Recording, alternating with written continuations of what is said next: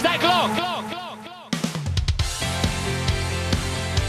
Oh no, no! Well, I'm tripping major nutsack right now. Oh, send it! Welcome to the world of winning.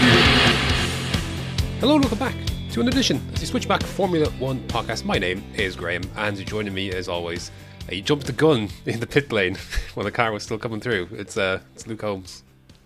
At least I got the picture though, Graham. It's all that matters, man. It was the only good thing about the Grand Prix, so. Hi, what's going on?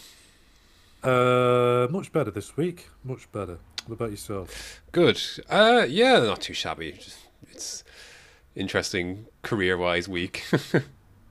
Career wise?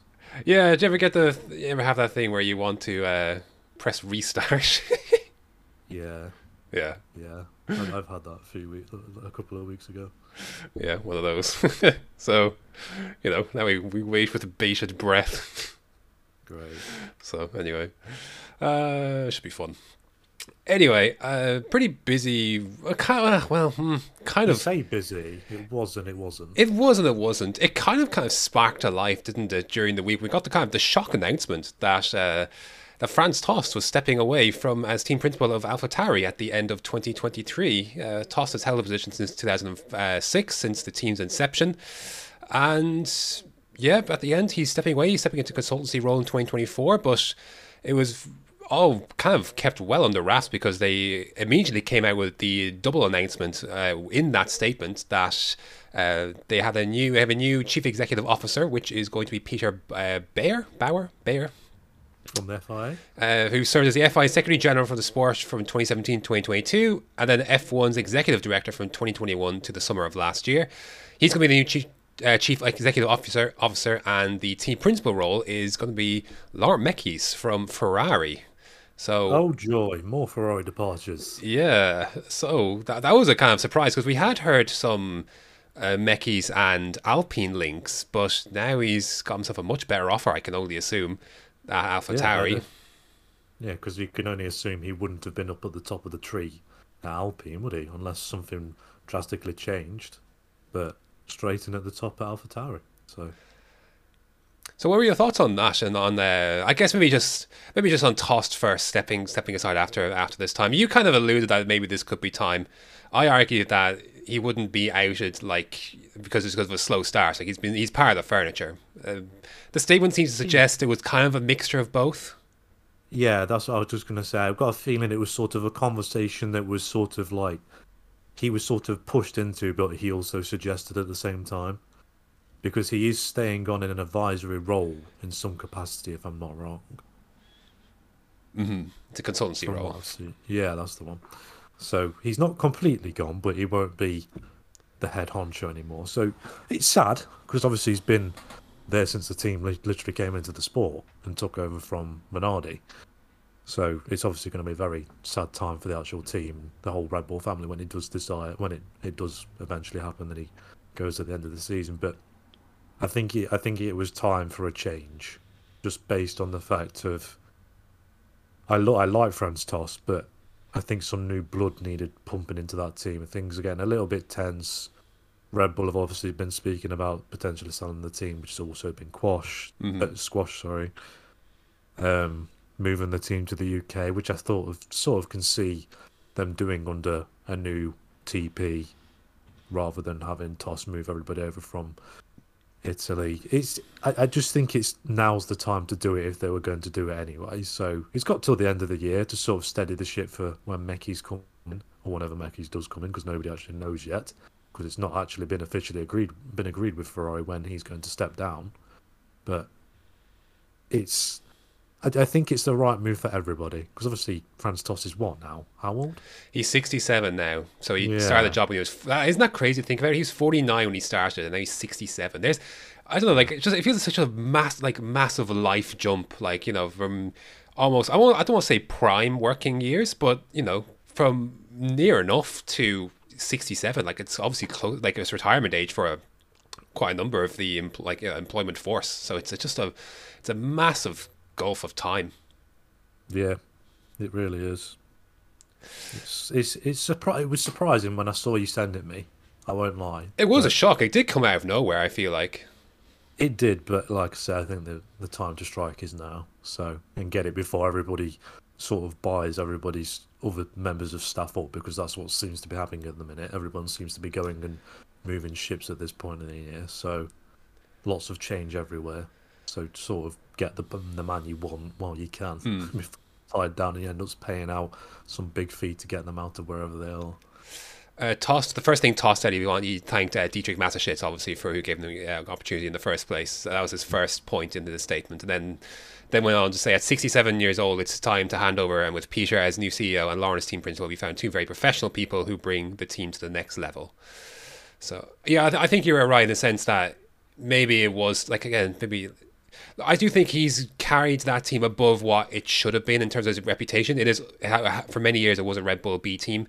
Uh, but Yes. it, it never raced like a Red Bull B team in, the in the sense that it wasn't always fighting for ninth or tenth, as you probably would have expected especially as it came out of the minnows of Ferrari and obviously the, the early years of Toro Rosso. They built strongly on that, and they were regular point scorers for a long time. There's only been a hand like a couple of seasons where it's been ninth or tenth, and they famously outscored the the, the Works team in 2008.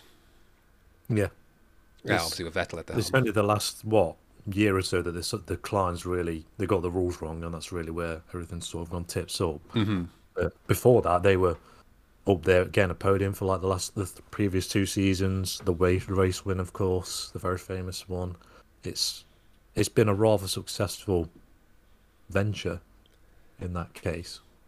Absolutely. Like, and Tost's no nonsense style leadership has really, you know, it's he's gotten a lot out of that outfit. Then obviously more than I think could have been expected of, of, of what that team has been for a long time. And it's clear, obviously, with the shift to AlphaTauri, they've wanted to maybe step away from that, maybe move up a little bit from that. And I think they, I think they have to a degree. I think they have, yeah, definitely. And as, look as recent, I guess you know De Vries is in the Red Bull Junior, and you know they kind of, I guess more recently have moved away from the Red Bull betting, uh, so to speak, uh, if you want to look at it that way. not, but not by choice. not really. The juniors haven't really done their, their bit. really. yeah, sort of forced their hand to sign someone based off of one race, and look how that's turning out. yeah. Uh, so I mean, yeah, I think I think yeah, probably a, a combination of the two. I think they would want to kind of kick on. I do think yeah, the the obviously they're one of the few teams that haven't quite hit the ground running with this new ground effect era, and that has probably stunted a little bit uh, of. I think it's probably what's leaning somewhat into this. Although I, I don't think it's uh, you know Tost. I don't think it's the one that should be taking the fall first, but. Yeah, no, I- I think it's the same sort of case as Binotto. Something's gone wrong, someone's got to take the fall it, and he's the guy at the top, unfortunately. So, as much as he's probably done literally nothing wrong apart from said yes, yes, yes, um, it's uh, one of the thing, one of them things about being team principal. You've got so got to take responsibility at some point down the line, and the fact he's lasted this long sort of says who he is as a person. Very well respected, unless your name's Lewis Hamilton, who has no idea who he is. Yeah, that's the thing. Like, I, I feel like that's does, that's the thing. Like, I feel like because he's been there so long, and because of the person he is and the job that he does, and what he, like, he's basically. I don't want to say he's like Helmut Marko Jr. in this, in a sense, like that he's like no nonsense, and he like. You don't need Marko to really be onto the Toro Rosso or AlphaTauri guys when you got Tost there, who's like an ex- almost an extension of that program in many ways. Um the very I, I want to say he's very old fashioned in his ways. He's very no bullshit, which is what I I, I get the impression from um our favorite Doctor Marko. Yeah, this is like this Tost is this is the man. I'm, I've got, I had to look up this video because I want to see which one. There's an F1. There's a video from 2016 from F1, um, and it's like it's titled "Best Christmas Present Ever," and he's like, and Tost literally said, "Fucking Christmas! I don't care. I don't. I don't care about this." was what he said. oh, it's fucking brilliant. Anyway, uh, I I think it's I think it's more so. I think maybe twenty percent performance and eighty percent maybe him and maybe feeling the time it's time to move on. Yeah, Just because like he's been there that long, they've had worse seasons than they're currently having, I guess. Uh, and yeah, that's I, I just think if it was performance based, I think he could have easily gone. I'm sure. Look, I'm sure along the 18 seasons he could have gone long ago if there was it was performance purely performance based. oh yeah. I think it played in part, but not not a very large part. It was a conversation that started, and it just went from there. I think. Yeah. Uh, so what about so let's so that, what about so what about uh, Mekies then? What what was your thought on on Mekies as the man to uh, lead uh, AlphaTauri going forward? Certainly, it'd be a very new and interesting time for them. Again, this is something that they've never dealt with before. Like their conti- its continuity in this in this role has been absolutely um, enormous for 18 years. So it's going to be a bit to get used to. Yeah, it's. I think this is the the perfect role for Mekies himself, and the fact of he's putting himself in a in a situation where I think he can't really lose, to be honest, because he's a he's stepping up from probably the role he expected to graduate to at Ferrari, which I think he's sort of like a bit salty about the fact that he didn't sort of get the role when Binotto stepped down because he was next in line, Yeah. even though he's not really been at Ferrari for that long, really. Because what 2020 was when 20 he left FIA. Uh, he's been with Ferrari since 2018, I believe. That's the one. I knew it was recent anyway, because I can always remember seeing him in the uh, FIA rooms on one of the cameras. Um, but in terms of him joining that team, I, I just think he's literally found the perfect ground for him to sort of build himself. It's literally like James Vowles in that sense. No progression that the team is at, or sense of progression anyway. Hit the ceiling of where he can go, and somewhere where he can sort of make a name for himself and bring them sort of back to the forefront and make some big decisions and then eventually position himself for a bigger job later down the line. Because obviously, getting into the Red Bull family is a very good place to be at. But obviously, I'm kind of pissed off because at the same time, that's like the eighth or ninth or tenth or fifteenth million people to uh, leave Ferrari since the start of the year. Well, for Vasseur- Vasseur's response to that was it, two people out of a thousand plus doesn't really change a lot. Yeah, but it's, say, it's saying that it's the quality of the people. I'm not saying Mekies is insane because obviously I don't really know much about that kind of thing, but it's the continuity. He's been with the team for five years. Someone who's overseen a lot of change. I just thought he might stick around, but obviously the law was too much. So I'd, I'd say I think it's it's great for him anyway. I'm not sure about the guy coming in from the FIA personally because I know literally nothing about him, Mm. but it's um yeah. Meg, it, it- it definitely want to um keep track of shall we say because that's obviously what we love doing around here and then criticizing it when we get it completely wrong. Yeah. Uh, Mekies was an engineer at Toro Rosso beforehand, and then he moved to FI in 2014, and then joined Ferrari.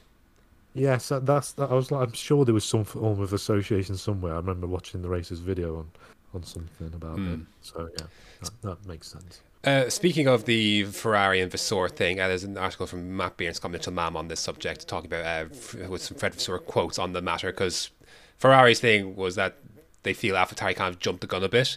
Uh, so uh, Vasseur said, first of all, it's a make opportunity for Laurent, considering that I have a good relationship with him, and I won't block Laurent for sure.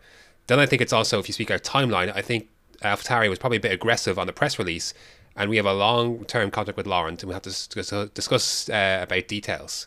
And he and Vasseur adds, I'm here. To, I'm there to protect Ferrari's interests, and it's Ferrari first, and it'll always be Ferrari first. It means I will have to discuss about the conditions of this. Um, so, yeah, they have a long-term contract. I think is the bottom line, but they'll they'll try and find some uh, way to, I guess, I don't know how it's going to work with gardening leave and how that. it's got to be a couple of months at least based on what happened with the sir and stuff so you would say at least what september maybe end of september. Probably probably his last time during the with the team before we go off to the asian leg of the season. I would say is probably where we'll see the last of Mekies, which makes sense i guess because it's it's not like it's a rival team so i don't think it really matters that much but it's um, something that has to be done by law i guess. Yeah, and they say the relationship is still very good, and uh, had a birthday over the weekend as well, and you know, I'm, it's they say the relationship is still very strong. So I'm sure they'll figure it out. I just think yeah, they probably jumped the gun. Uh, response to that, uh, to, to do, I think they had they had an eff- they had a response to that, um, and I'm trying to read the where's the, this is on motorsport.com. I'm scrambling a little bit. Um, Tost actually said it was his decision. Uh, actually started two years ago with uh, Mateschitz as discussions. Um, he said, uh, actually, I only saw, I'm only just seeing these now. Uh, he said, I'm, six, well, no, I'm, six, I'm now 67 years old. When I was younger, I always said to myself, if you're in a leading position, then you should not glue on, you should not have glue on the seat. You should give this opportunity to younger people, more clever people, creative people, motivated people. Now I'm going to the 70s, it's time to say goodbye. Um, so again, again, just citing, citing age. Um, yeah, the the Tost. Yeah, they said I have to be. A, would do the aggressive thing. He said the announcement, to tell you the truth, was not planned to come up now. This was planned much later. But as all of you are very aware, there are some leaks in the press. I didn't want to come here to Baku. It was in the Gazzetta dello Sport, for example, that Lauren will come to us and to tell you all, uh, no, I don't know anything because not only the way net of how we do are working. So we said, okay, we go out with a press release. It was planned to do it at a later time of the year, but now it's out. And of course, I imagine there are some people not happy about this. that was their Yeah, but at the end of the day, there's no point blooming doing what Omar did and basically deny, deny, deny, deny, deny, and then end up at the team you were going to anyway. So there's no point. Just get out with it. If you go in, you go in at the end of the day. Yeah, And if Tost has already announced that he's leaving, then you know, no point holding back. yeah. Well, it was all it was all part of the one one one release, one statement. So Yes. yeah, I'm interested myself with Mekies. I'd be interested in what kind of leader he is and how the team adapts to something. Uh, I guess I'll go- I think it's going to be a very different style of leadership compared to Tost. Yeah, because like like I said, Tost is no bullshit old man style leadership, whereas I see Mekies as very like a timid kind of character, where like I don't think he'd like lose his shit. So it'd be quite interesting to see that dynamic switch up because obviously there's going to be some changes made as soon as he walks into the team, especially with the aero department by the sounds of it. Yeah. Based on what Tost has said, so expect a uh, a key member to be reinstated to that team while he's available. Someone Yeah. will snap him up. Ferrari, please, someone, anyone. I guess I'm more curious to see how Mekies, I guess, integrates himself with the Red Bull program. Yes, th- th- this is the thing, isn't it? Going from basically Red Bull's rival in Ferrari to Red Bull's junior team as such, or sister team, to sort of mould himself into that, which I assume he's sort of positioning himself to get into Red Bull eventually down the line, because obviously Christian's not going to be around forever. Right. We talk about succession at Mercedes. Like, what's the succession plan at Red Bull? Yes, you've got obviously got to think long term, so it's um, definitely something I think Mekies has sort of seen and been like, right, this is my way of doing it, which I'm sure, like we, like I said earlier, that James Vowles has done with Williams to sort of propel himself up the grid later down the line. Every, everything in Formula One is long term. You've got to remember that. Nothing is done without reasoning. So, this I, I think personally, like I said, Mekies can only benefit from because at the minute he's just sort of sitting on the pit wall at Ferrari, not really doing a great deal to sort of push the team forward. Personally, anyway. I'm curious as to like because obviously like Franz Tost like you knew that Red Bull's interest were also AlphaTauri's interest and Franz Tost is an extension of the Red Bull program. And I'm fascinated to see if Mekies decides that he's his own man and you know our interests are, are like on maybe key topics or issues. Do they take different stances to the Red Bull program or is he going to be in the same kind of deal where he's aligned with their interests and their votes are you know Red Bull's votes are AlphaTauri's votes and you know, be, I'm fascinated to see how that dynamic unfolds. Yeah, yeah, because he's got to be very politi- politically correct with a lot of things, which I'm sure Franz really isn't. In, in- to say it bluntly, he's um, I I don't think he's that kind of guy. He's just very old-fashioned in that sense. But I'm I'm fully expecting a rebrand, by the way. Fully expecting the rebrand. From what I've seen on Twitter, the amount of AlphaTauri clothing that they actually sell in Europe is literally li- little, very little. So a complete reset for the team, I think, will be a good thing at this point. But we'll see. They're going to get some something of a sort anyway under under Mekies anyway. Mm-hmm. Yeah, new driver maybe. Well, Yeah, that's the thing I wanted to know as well. Like, what does this mean then for, you know, for the current drivers? Because we know. I think one of them's fine. Hmm. Because sometimes team principals want to get their own guys in. Like, we're, like we're we're going to see basically a head start with this with Vowles and Williams. Like these are not the two drivers he put into the team. Has he got a different Yes. vision for this? So, I guess perhaps we'll see the the uh, some something of a blueprint. Perhaps like it's not indicative, of course, if Williams decides to keep or stay. That doesn't mean necessarily mean Mekies will do the same. Obviously, like they're in, again somewhat aligned with what Red Bull will, would like. You know, they want to see maybe more Tsunoda, they want to see maybe Liam Lawson in the car. Then you know, I'm sure they've got got to take consideration to that. Whereas Williams don't have to do that as much with Mercedes, of course. Yes, of course, because there's literally nobody ready in that sense for Williams or Mercedes, really. Vettel isn't really Well, No, that's we're not having that conversation. That- if that happens before someone else gets put in that car, I'll be very surprised. Um, but yeah, it's a lot of dynamics are going to change in that team over the next eight, eight to nine months. yeah, So it's gonna be interesting. yes, notice how we spent what twenty minutes, 20 minutes on that? Yeah. because we have literally nothing else. Oh, before we get going, actually, speaking of Baku, three-year deal. You know, Yeah, uh, 2026. They always do this on the next on the weekend, but Yeah, it's weird, isn't it? There was no mentions of it, which I'm, I, I basically wanted to say Baku was basically safe anyway. But I wouldn't have thought it, It was, in danger. Yeah, yeah, because it is one of the, I, I think one of the better circuits on the calendar in terms of the actual layout. I, I really do like the layout. It's a very good challenge. It's the modern day Monaco, but in terms of racing, it's shit. yeah. Well, Uh, not in not in junior categories. It's, it's actually pretty pretty decent, I think. But Mm. we'll Uh, that. two things before we jump into the, the race of Baku. The FIA, uh, FIA did announce a uh, uh, restart procedure change for uh, after obviously the Australian Grand Prix commotion. Uh, so it's the restart procedure. So basically, what's going to happen is in the event of a standing restart following a race suspension, so this is after a red, flag, safety car will be sent out of the pit lane 30 seconds in advance of the le- field leaving.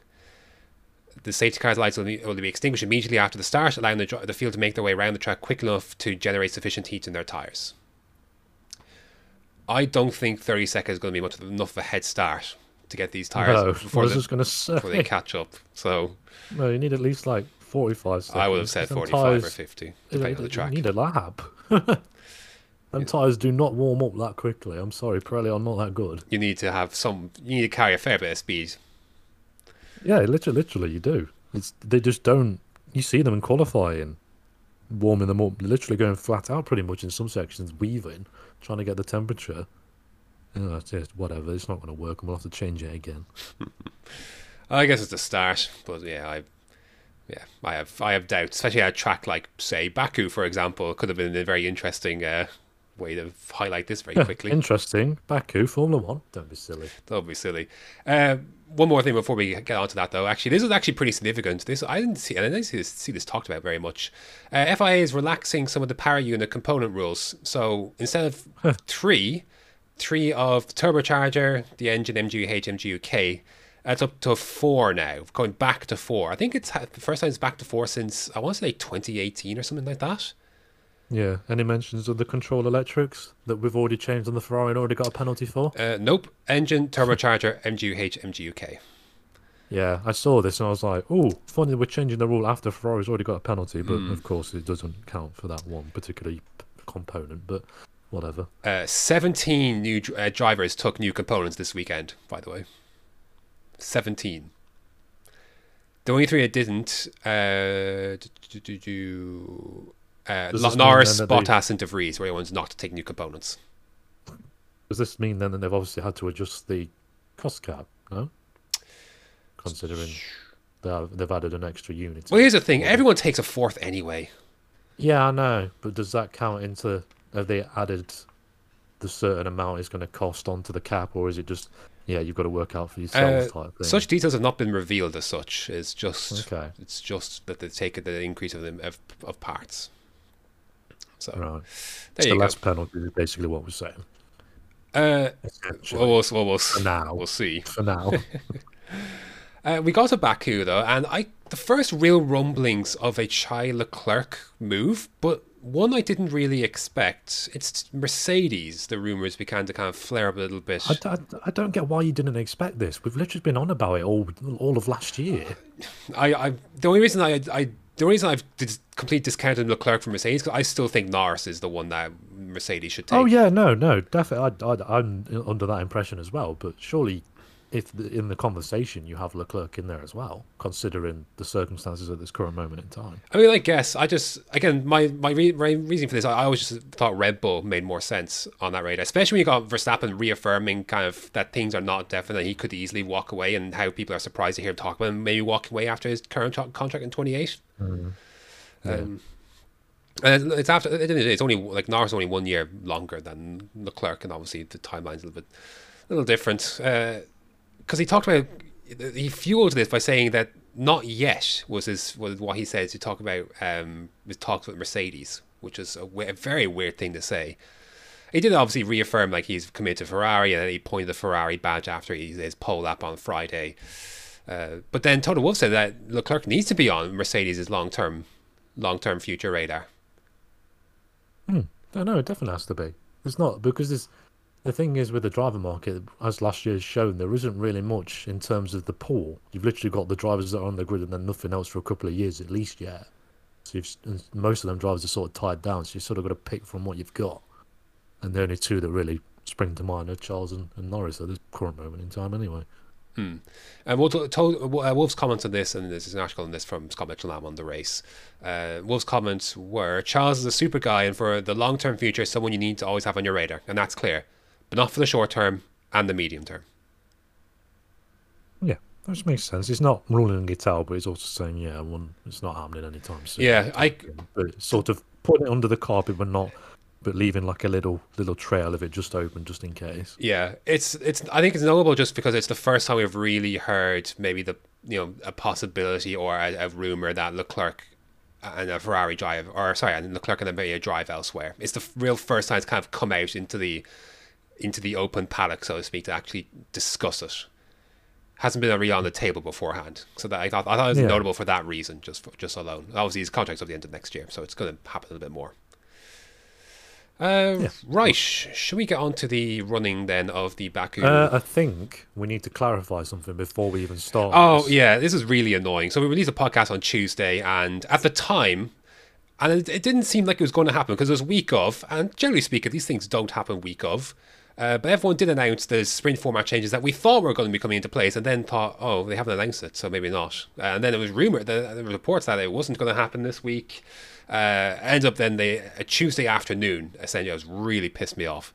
Um, they announced that they were going ahead with the new format, so we had qualifying on the Friday. They set the grid for Sunday, and then the sprint shootout on the Saturday to set the sprint race for uh, obviously the same day, which wouldn't have any bearing on the Sunday race. So they did go ahead through that one practice session. Um, so I guess Thoughts? thoughts, having seen it. uh, There's a great there's a great article on racefans.net. It's from uh, Claire Cottingham and Keith Collantine. Give quotes from all 20 drivers about the format. Um, so One driver in particular was not very happy. I mean, yeah, like there's from everything in between. Uh, obviously, Verstappen still steadfastly against. Uh, Alonso He says literally said scrap it. he did say scrap it after he uh, finished third in the event on Saturday. Uh, Alonso, says, Alonso says he sees a point in doing it. Sainz said if it makes the fans happy, we'll do it. Um, Leclerc and Perez were kind of the opinion that it's fine for a few events of the season, maybe three or four, but not Yeah. long. It shouldn't take. Uh, if- for Sunday should take priority.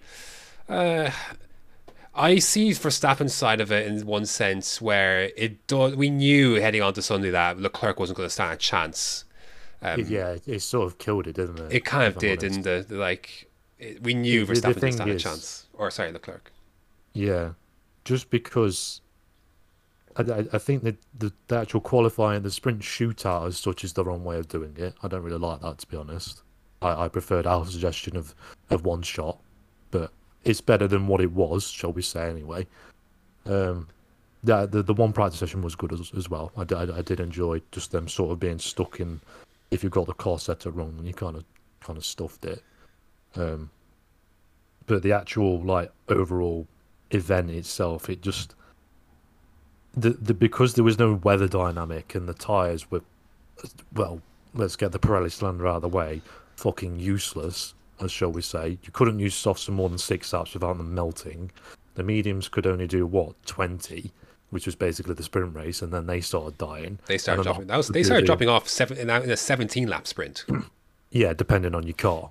Unless you were on like the Aston or the Red Bull, you sort of hmm. really didn't suffer that much. But and then the hards could do the entire fucking race, which makes no fucking sense to be honest. I don't know how the softest tires of the Pirelli range can can do that, but whatever.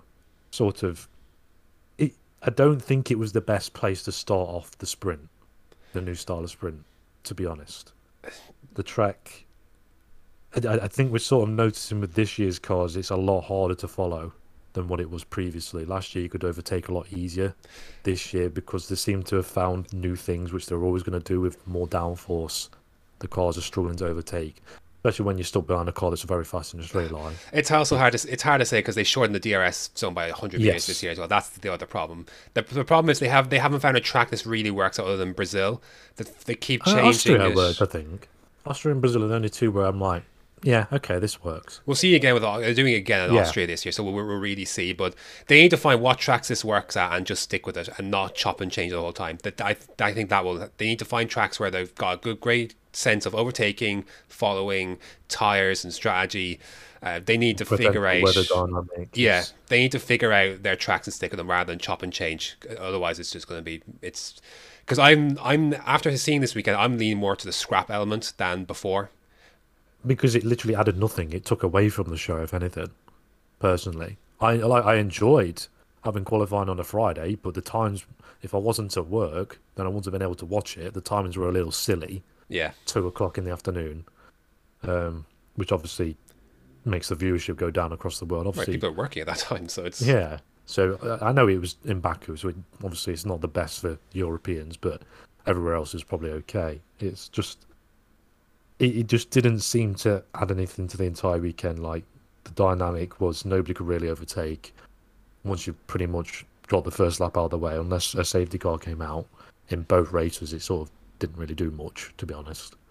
So I would be more happier find four tracks throughout the season. I think four would be the right balance. Yeah. Not too many, but not too little. Brazil definitely has to be one of them. Hundred percent. I think it's it's literally perfect at Brazil because it's such a a short track with the amount of DRS zones, the craziness of Brazil anyway, the dynamic of the weather, the potential championship implications, the randomness like the Magnussen pole last year and all that kind of shit. Spot on there. So if we get more like that, then I think we'll have a winner and then we won't because it won't be as, as often, we'll have more of a good time with it and we won't be like sort of pissed off with it. I think six is far too many. Six is too. I, I agree. It's far too many. I think three or four is a good spot. Yeah, and they should be separated throughout the season evenly. The fact we're going to have what Well, what is three it? out of the yes. six events, so sprint events within the last five races or something like that. yeah, so Austria is next, then Belgium. That might not be our. That might, Yeah, might Belgium might be all right. I think. Uh, then, as you say, yeah. So Qatar and COTA back to back, and then Brazil. Yeah. Not a fan of that. Not a fan of that at all. Brazil, fine. Qatar, no. COTA, maybe good, maybe, because the COTA's normally a good race anyway. But it it just doesn't seem to. I don't I don't know. It, it, I I just don't know what to say on this one. I'm sort of at a lost point with it because they're changing it that much. I think everyone's getting a little confused with it as well, which doesn't help. hmm Like, especially if you're a new fan and you started watching F1 last year and they've changed the sprint yet again, and they're probably going to change it on the next sprint event we go to. Like, they're constantly changing it. It just doesn't make any sense to me anymore. It Yeah. should just be, It's yeah. After if it doesn't work after this year, I think we need to sit, take a serious look at it and say, right, we've tried. It just doesn't work. We tried for three years and it just doesn't work. yeah. Um, it's the If it, if it just goes down to one event a year, I'd be fine with that. yeah. Just keep it. Keep it at Brazil. Yeah, I'd be fine with that. I think all the drivers would be happy with that actually. So then there is a little bit of variety throughout the season, but not too much. I think Alonso put it best where he's like the, the top teams have more to lose than anything else when it comes to this. Because it literally offers the little teams nothing, unless there is a major dynamic, and there isn't one currently, because Red Bulls are basically taking up the top two spots, and then you can basically guarantee the other eight points positions because the other teams are that far in front of the midfield, unless something happens mechanically or a crash early on. yeah. It's basically, basically done, isn't it? And the the, the grid Right. not being set by the result on Saturday is it, it's a double edged sword. In, in one way, is it can uh, you know promote people to go for it. Another in another sense, what's the point? Because it doesn't. We don't gain anything from this ultimately. If you're outside the top ten, Yeah, this is where the reverse sort of comes into it, I think. But and I think they do get there is a point where something like that, not necessarily a full reverse grid, but something has to be tried to try and aid some form of getting a different result rather than having the same sort of Well, because we literally had the same result basically from the sprint to the main race. I- Except a couple of cars changing here and there. the general consensus is that the drivers think it's an improvement on last year. On, Yeah, on uh, last definitely an improvement on last year. Completely agree with that. Um, yeah, I'm beginning to. I think yeah, this weekend was a for me damaging for the sprint. I just yeah, I just didn't. It I- just didn't quite hit the spot. But Yeah. Saying that, I don't think that is quite the the actual sprint format itself fault in one sense. It's a factor, but I don't think it's directly the fault. I think the organisers showing in that DRS zone sort of killed the race at the same time. And Yeah. Being their usual shitters, and just certain teams just being too far in front. Yeah, I'm. Didn't. I'm willing to give it another. I'm willing to give it I- an Aust- give it try to pass to Austria, but it's it's on thin ice for me. Yeah, it's, it's got till the end of the year. I'm sure Brazil will redeem itself. Austria is always crazy anyway because the track it's best at the short tracks. Is the is the sort of feeling I'm getting where you've got three DRS zones. Brazil and Austria, they were both fun last year. So, yeah, sprint you need to sort yourself out basically. Uh, yeah, pretty much. Uh, should we just move on? Loser of the weekend. Yeah, I was just gonna say we move on to winners losers of the weekend. We kind of incorporate a little bit here and there from the sprint. Um, not that as much. Uh, was, well, starting off, uh, Sergio Perez won the sprint ahead of Charlie Leclerc in second, and then Max Verstappen then finished at the podium in third. And then on race day itself, Sergio Perez again came out tops ahead of his teammate Verstappen. Charlie Leclerc running at the podium in third, Alonso finishing fourth ahead of his compatriot Carlos Sainz in fifth, Hamilton sixth, Stroll seventh, Russell eighth, Norris ninth, and Yuki Tsunoda rounding out the points in tenth. Uh, obviously, just jump straight to winners and losers the weekend. I said it was too soon to call Perez the king of Baku. I, st- I still feel that way. I you, still you, disagree. You I can't, disagree. You can't be called king of somewhere with only two race wins. You have to have at least four. He did say two and a half, yeah, as well. It has he's to, not wrong. no, he's not wrong. Absolutely. Um, look, for, just to, quickly on this, you, can- I don't think you can be king of anywhere unless you win at least four races at one track. Yeah, no, I, I don't even think he thinks that. I just think he enjoys the track more than others, and everyone else has just sort of got on the bandwagon. Oh, he's one. He can only win at street circuits. Well, he's good at Baku. five or six now. Yeah, it it is bizarre, but I, I just think he's better on that type of road surface, if anything, with his tire management and just having a dominant car like the Red Bull on a weekend where Max didn't seem to quite have the edge like he normally does, which has sort of been a pattern this year. I think I don't think Checo's really in the races anyway. Qualifying, I think Max is way better, but um, in the actual races, Max hasn't sort of had like this four tenth advantage that we're used to, mm, well, you, which s- is rather interesting. you say that, but like he Perez did outqualify Verstappen in the, in the sprint shootout. He did, he did, yes. and did. got the move done and Leclerc pretty early on and was able to maintain a gap. And to be honest, again, Um, looking at the race on on the Sunday, I he, think he would have had him. yeah, I think so. Like he was de- like first they he definitely for pressure for Verstappen into that stop. I think they were. I think they may have been worried about those two coming together on the street. Look, they've, I understandably, they've those two have had some flashpoints recently, and they've had. We're not. Like, oh, jeez, we're five years removed from 2018. What the I hell? Uh, for obviously when, when Verstappen and Ricciardo came together. Um, now more than ever, I, I, that's compl- that's still Verstappen's fault that crash. Oh yeah, I agree. I Uh, agree. Ricciardo probably it's probably like 80-20 in the terms of Ricciardo was just yeah was trying a little bit too hard to get past, but at the same time you could sort of understand the frustration because he'd been shafted all race long.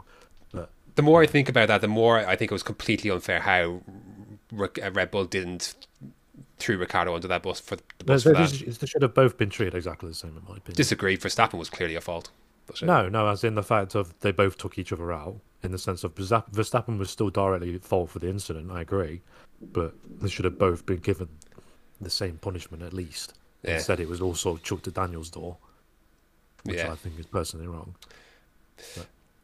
Anyway, like, I'm sure they want. I'm sure that maybe came to mind uh, they, Yeah, it definitely did because they definitely jumped the gun, hundred percent jumped the gun with m- pulling Verstappen in. But you can definitely see why they did it to sort of avoid the potential conflict. And I think Verstappen doesn't seem to realise that yet that they sort of bailed him out, even though they already could see De Vries had stopped, which was I thought was a little bizarre. Yeah, I think they were a little bit worried, and but like to be fair, again, like it wasn't. It turned didn't. It turned out not to be a fluke because immediately Verstappen overtook Leclerc on the restart, and Yeah, basically they were, they were let loose, and it was Perez that had the measure. Uh, it was close, point three seconds or so for a bit, and then Perez eked out the gap. and then yeah, Yeah. coasted out to over three seconds, and they were it was relentless up there. Like it was they were they were going for it. Like it wasn't. It wasn't the whole Yeah. position, like it was fastest lap trading and Perez almost sliding into the wall and Verstappen having moments too. They were both pushing hard up there, and Perez came out on Charles top. asked them. Yeah, Charles asked them in the um, cool down room, was you like guys both pushing? And he was like, yeah, we were both going flat out pushing because Charles is obviously trying to gauge where Ferrari are at in terms of pace. Mm-hmm. So it was interesting to see that Max was like, yeah, we were both fully going for it.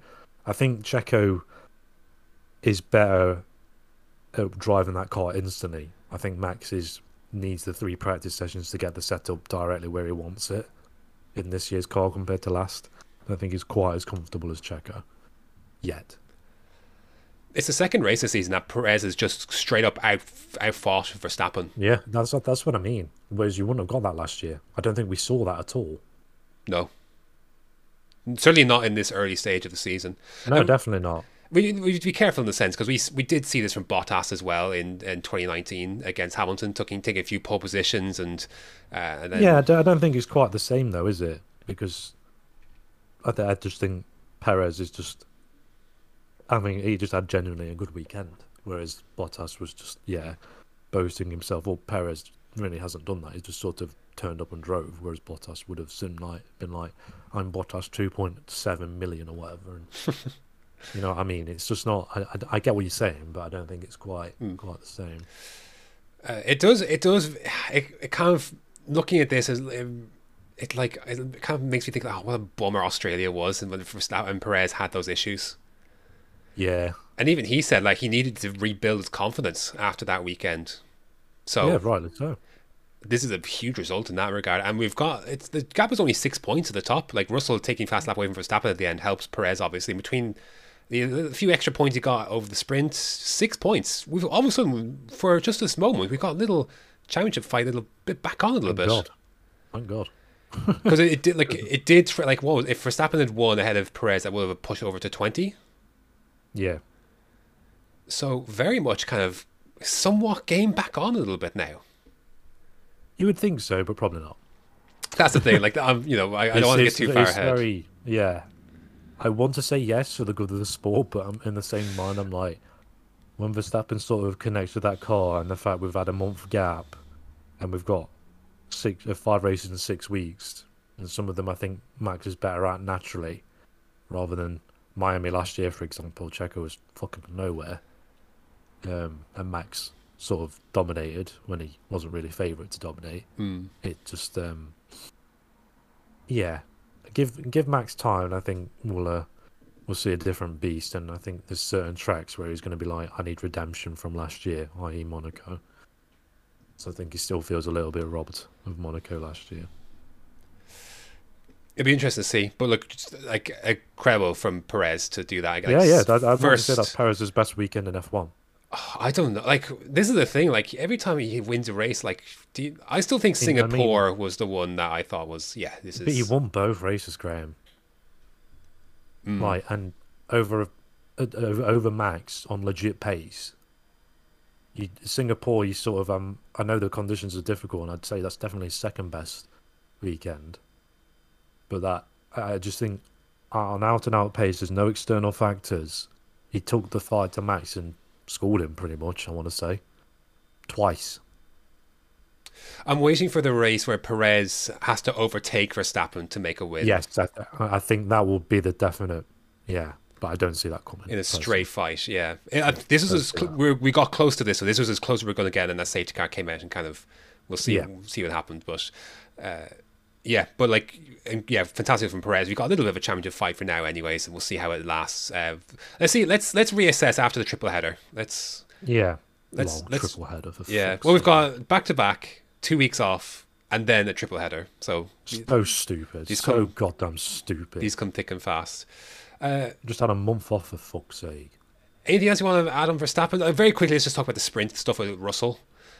Uh, do we have to? Uh, I, I, I it want was to ask. over dramatized. Yeah, I want to ask a, a I guess a, rev- kind of an alternative question that comes to this. Do you see this as a this is Max Verstappen, this is a very hypocritical thing, or do you see this, Yes. or do you see this as this is how much Verstappen has grown and matured that he's on the other side of this now? compared to when It's he both. first got into F1, where he would have gone for the exact same move, um, and maybe would still go for the exact same move if the roles were reversed, which I think was Russell's argument. It's a bit of both, I think. It's very hypocritical for him, of all people, to say it when he's literally made his reputation on being forceful in overtakes. But at the same time, you can sort of understand why he's reacting the way he has because he's basically lost himself at least second in that race, I want to say, because he couldn't get anywhere near Charles, really. Once he got within a second in the sprint, he sort of was stuck. It's a because he big was hole. losing a lot of- it was a, as as the uh, many Twitter images of George Russell inside of Max's car have um, shown us how big that hole actually is. It, you can understand why Max was a little bit pissed off, but at the same time, it was a lap one incident. It was clumsy. Max didn't really give George that much room, to be honest. Sort of squeezed him to try and sort of pinch him against the curb, and that curb sort of sends people flying, as as Bottas and Kimi have seen, Ocon and Checo have seen. It's and Piastri, Bottas, and Albon. Albon saw today. It's always one of them. If you pinch someone on that curb, you're going to get contact somewhere along the line in that corner. So for me, it was an overreaction, a funny one, but Yeah. dickhead. Dickhead.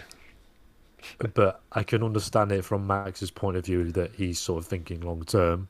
But at the same time, I can see it from George's side where I'm like, why is he crying about this of all things? Yeah, Russell kind I'm of. not taking him out of the race. That's the thing. Like Russell kind of mentioned the championship angle of it as well. Um, was was one of his arguments. Yeah. If it was later on in the season, I could sort of understand the reaction. I can see it from. I, I do see it from both sides. I do think Verstappen does have much of the to stand on. At the same time, you know, he's not the same driver now as he was when he first got in. The one that rubbed wheels with Vettel and Raikkonen in 2016 uh, when he got in the mix Not there. even the and- same one that went to wheel to wheel with Hamilton anymore. I don't think. Well, I mean, I would I would I think, think that, that but the then year that what do you think? switched. Do you not think Brazil last year was still indicative that there's still a little bit of that? Yeah, but I, th- I think that was the moment. That was the only moment last year that I really saw that. But Yeah, but I they're think never that was together. just old. I know, I know, but that's. I think he sort of realised this year that he can't really be like that if he wants to win the championship. It's just, yeah, it's it's it's, it's very hypocritical from Princess George, to be honest. Uh, Did so- you see that? That's what he called him in the Dutch media. Uh, th- That's the thing. Like, I think Russell would use like by the book defenses, like uh, like alongside and all that. We saw we kind of saw that in France last year with Perez as well. yeah. Um, seems like the kind of uh, uh, the annoying kind of driver to kind of come up against in that in that regard. Yeah, of all people. Uh, do, do you have anything else to add on Verstappen as well for the weekend? Uh, with Perez, He- obviously. he's- He's a winner, but a loser at the same time. I think because it could have been a bit of a, a little bit of better result, but at the same time, he's still got a second and a third, so Yeah. can't really complain. Can't complain too much. Uh, yeah, nothing else to add on Red Bull really. Yeah, just excellent drive from Perez and Verstappen. Yeah, I'm happy to take. I would end up where he was. I think it would have been. I, I do think it would have been inevitable regardless. And we did. I think it would have been interesting because Alonso made this point after the race that because of the degradation, the hard was non-existent almost. That it took the the it took away certainly Aston's strength, and I'm sure maybe, maybe possibly Perez's strength as well with the mediums, which had definitely had more degradation on them. Yeah, Um, so, because Alon- um, Alonso thought he could have got Leclerc had the mediums had not been cut as short. Basically. Essentially, was what his, his argument was. Particularly, let's give it away to Charlie Leclerc for the weekend. Uh, obviously, took pole, pole? both both days. Yeah, despite the the accident, the unconventional crash at turn five. Yeah, I've not seen that in a long ass time. I don't think I've ever seen that actually. Yeah, in Baku. But uh, got himself pole on the Saturday. Obviously won the. Oh, sorry, no, he came second at the sprint, and then yeah, uh, his first podium of the season uh, in uh, in third end for the actual race. He doubled his points tally essentially from the sprint alone, finishing second. Yeah, he literally got more points in that one sprint than he did the entire season so far. So, Yeah. fantastic. It was always going to be at the end of the day. Third was always going to be the best result possible, to be honest, wasn't it? And the fact he got second in the sprint is uh, sort of telling of where that Ferrari's at.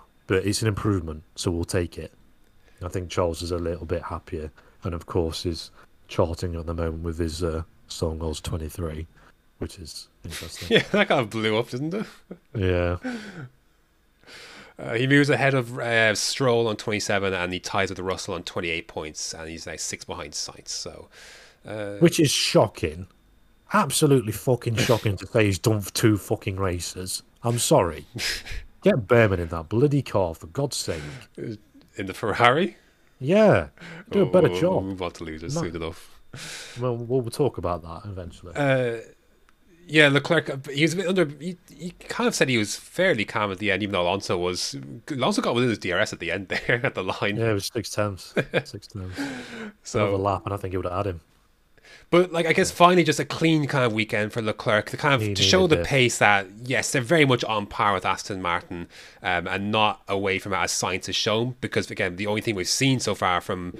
Uh, Ferrari in Leclerc's hands is essentially Bahrain when the, he was running comfortably third and then dropped out with the with the failure. So Yeah, but that's the thing, isn't it? I think they've got the outright pace on Aston, but Aston have got the tyre wear, which sort Yeah. of has been Ferrari's Achilles heel since these new regs came in. Mm-hmm.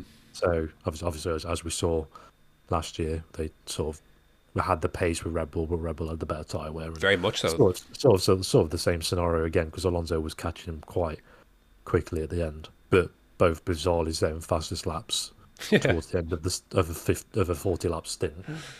Good job, Pirelli. Yeah, brilliant stuff. I'm doing it again, Graham. I'm doing it again. Yeah. I'm going down the rabbit hole. Uh, so yeah, but finally, Uh, also, Leclerc took his 19th pole. 19th pole and 25th podium. It's crazy. 19th. That's a that's a shame. Uh, No, this is year f- year f- five of Ferrari. yeah, year five at Ferrari. It's bizarre, isn't it? Fucking bizarre. The here's the thing. He's going to overtake pretty soon. I think this season is going to happen. He's going to overtake Valtteri Bottas for most poles uh, from a non-champion. Yeah, he'll probably Bottas. stay that way as well as long as he stays with Ferrari. Bottas holds that currently at 20. That's when he's one. So yeah, uh, I I have to imagine. I think he's going to be another at least one or two. Based on that, in fact, he could. The base that we see, he could actually steal one this weekend.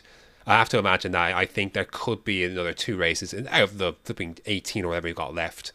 Uh, Yeah, there is no way that there isn't a Red Bull issue somewhere, and I'm pretty confident he can outqualify Perez. To be honest, Oh yeah. it's just Max. So I think I think he'll, he'll I think he'll do that this year. Yeah, because I want to say there is at least one more track where Charles is insane at because Baku has always been that one track where he's sort of Monaco's a good shout too. Bahrain, Monaco, Baku are the, the three that I'm like, right, Charles is, is going to be a beast here. He always is. And then it always goes pear shaped at Monaco, as, as we've seen. And Bahrain, pretty much the same, actually. The weird one was that Perez equaled Leclerc's win tally at six. yeah, Perez has probably got more wins from pole than Leclerc has from Leclerc poles. Well, I mean, that's not going back far, He's got two unfortunately. this weekend, for God's sake. Oh dear! But look, good look. It's just a clean weekend for Leclerc. That's exactly what he needed. And, Yes, uh, fair play. He definitely. got done and showed that the Ferrari isn't as awful as it has looked in Sainz's hands. yeah. Uh, who else do you have as the winner of the weekend? I'm going to give Aston one, considering the fact that they had DRS failure for most of the weekend. It didn't seem to affect them in the actual race, but qualifying. They, I'll, I'll be honest. The last person I expected to be giving advice to his teammate was Fernando Alonso, of all people, giving Lance Stroll advice on brake balance and working together and giving him slipstream and qualifying and stuff like that. Fair play, Fernando. Obviously, you're getting a fair a fair bag at the end of it, but mm-hmm. I mean, they they worked brilliantly together this weekend. I thought, Yeah. and it was nice nice to see Stroll doing what I think Stroll could maximise. To be honest, and Alonso, I think, was further up than the car warranted early on in the Grand Prix. Definitely not in the later stages because the car was definitely third quickest overall, but. I don't think it was quicker than the Mercs to start off with. Yeah, they were out of pl- like I think they were both out of place given that they both did the DRS issue on the Friday, so they're both kind of making up some ground early on. Yeah, and I think they were both managing as well, sort of letting the Mercs kill their tyres. And then, yeah, it just, yeah, it was. There isn't much to say on them because literally nothing happened. I guess it was. I guess it was nice to see Stroll play the same game. Where it's like I'm not going to attack Fernando, even though Fernando says he's welcome to try. he's just has that little cheekiness, doesn't it? yeah. Um, also, not a fan of all the Taylor Swift references we've had this weekend, by the way. That stuff been fucked Yeah, yeah, that that went a little overboard. One or two, fine. but it was literally constant. I saw a TikTok, a two-minute TikTok of them yesterday. Uh, yeah, I think obviously fantastic move from Alonso to slip through the inside of a napping Sainz, if we're honest, into turn four. I, I- think Sainz was sort of not wanting to overtake Charles, and then it sort of like left him vulnerable, and then Alonso sort of yeah yeah, past doesn't need a second invitation to do so. So that was a great, that was a very good move. You don't see too many. I guess you see a few if you uh, switch back, but overtake of the weekend for God's sake yeah, of the ten that we got. the tire wear stuff that his comments earlier from Alonso was interesting uh, with regards. Yeah, they lost. I think they probably did lose out on mediums with degradation, and then that stint getting cut short the safety car. But ultimately, yeah, like you like, like you mentioned, like the kind of Alonso ended up where he probably should have. Uh, Stroll, I think, could have finished have Hamilton if he hadn't made the mistake. It was one of those races that if you were ahead, you had to stay there. I think Sainz is a good indication of that. That he was, at, I think if Hamilton got away from Sainz, was able to get past, I think he would have escaped into the air in front of him. Oh yeah, he pissed away. So I, Just the way. I think Stroll that one mistake probably did cost him in the end that P six, but still, The thing is, I think if Hamilton gets past Sainz, and I think Sainz takes it down to eighth, quite easily. yeah, it would have been interesting to see. Uh, look, Russell ultimately Russell's going to get by Stroll in the end, and so Yeah, the, just the Mercs just don't seem to have the uh, the edge in terms of Hmm. straight line. But it's funny that when you when your car at the correct ride height, you can actually be competitive, isn't it? Weird that, uh, first non-podium finish of the season for Alonso in fourth there. but still fourth. So But like, yeah, he was comfort- comfortably third. right there. championship. uh, comfortably third. Yeah, he's on sixty points, and Hamilton's next on forty-eight. Yeah, So Uh, well, it must mean Ocon's an amazing driver to be beating this caliber of driver. I'm not being sarcastic there either, Graham. no, of course. That's my legit thought. yeah. Uh, I'm with you. Not much I'll say about Aston Martin. To be fair, I'm going to give a win no. of the weekend to Yuki Tsunoda. Yeah, I think you have to at this point. Definitely, considering, definitely. Considering he was snake, he was crabbing the car in the sprint. yes, I think yeah, he's he's probably the one driver that benefited the most from the sprints not having any effect on the Sunday. Yeah, Um, he definitely did. Red flag knocked him out in Q one or in yeah in shootout quali one, and then yeah some guy took him out in uh, race two. Yeah, he's so done with him already. Yeah, and then yeah, but look, you've he's just very like nothing to like. There's nothing to say about his race. Like he was just sat in that Ocon, Hulkenberg, Norris train, and he was. Just- and then with both of Hulkenberg and Ocon having to pit, then just uh, pit, moved up to tenth, and there you go. There's your race. Like that was literally it. His qualifying really did. Uh, and look, Tsunoda goes well around here. That we've seen that in the past as well. So, but AlphaTauri did look much better this weekend. We'll see how. Uh, what were their upgrades that they brought? I have a look on the races article on this. Alpha. Oh, look, a lot of teams brought track specific There's at least two rear or three parts. Uh, to do where is AlphaTauri on this list? Uh. Uh, rear cascade of winglets and deflectors have been further optimized around the new floor introduced in Melbourne. So, yeah. So some, uh, I guess, modifications coming for an update that came out in Melbourne. But they definitely look much better. And I think their season begins to look a little bit more upward now. Certainly in Tsunoda's hands. Yeah, I don't think there's any way they're going to get anything, to be honest. Yeah. It's So um, not looking great. just it's just another great drive from Tsunoda. Um, just outperforming that car. Like car, you think of the cars he finished ahead of, like Piastri, Albon, Magnussen, the two Alpines, um, you know, the two Alfa Romeos. I think he's to an extent, think he's punching above the weight of the car. So that's that's great. He's had he's had a great start to the season. Has Tsunoda. I'm looking forward to seeing him if he, if he can keep it up because that's been the issue. But it was always going to be the case. It wasn't AlphaTauri. Like one driver is always going to look better than the other, in, in the sense that it was going to be either really good and really bad for one driver, so to speak, in their matchup. And it's Tsunoda's the one that's uh, is coming out on top here. Yeah. So excellent result for him. It's only one point, but it's back to back points, and that's um, again it's boosting his stock, and that's never a bad thing in F one. Certainly, I think, especially in the, given the struggles of his teammate. Uh, who else do you have as a winner of the weekend? Norris and McLaren in general, actually, because I'm going to tip my hat off to Piastri, considering the uh, weekend he's had, where he's literally been throwing his guts up. Yeah. According to Mark Webber, has lost 3 kg in weight. Um, so fair play for um, near enough getting in, near enough got into Q3.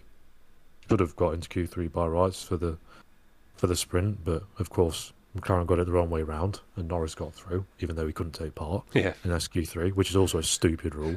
Um, that'll be tweaked. I think that'll be tweaked. yeah, it needs to change.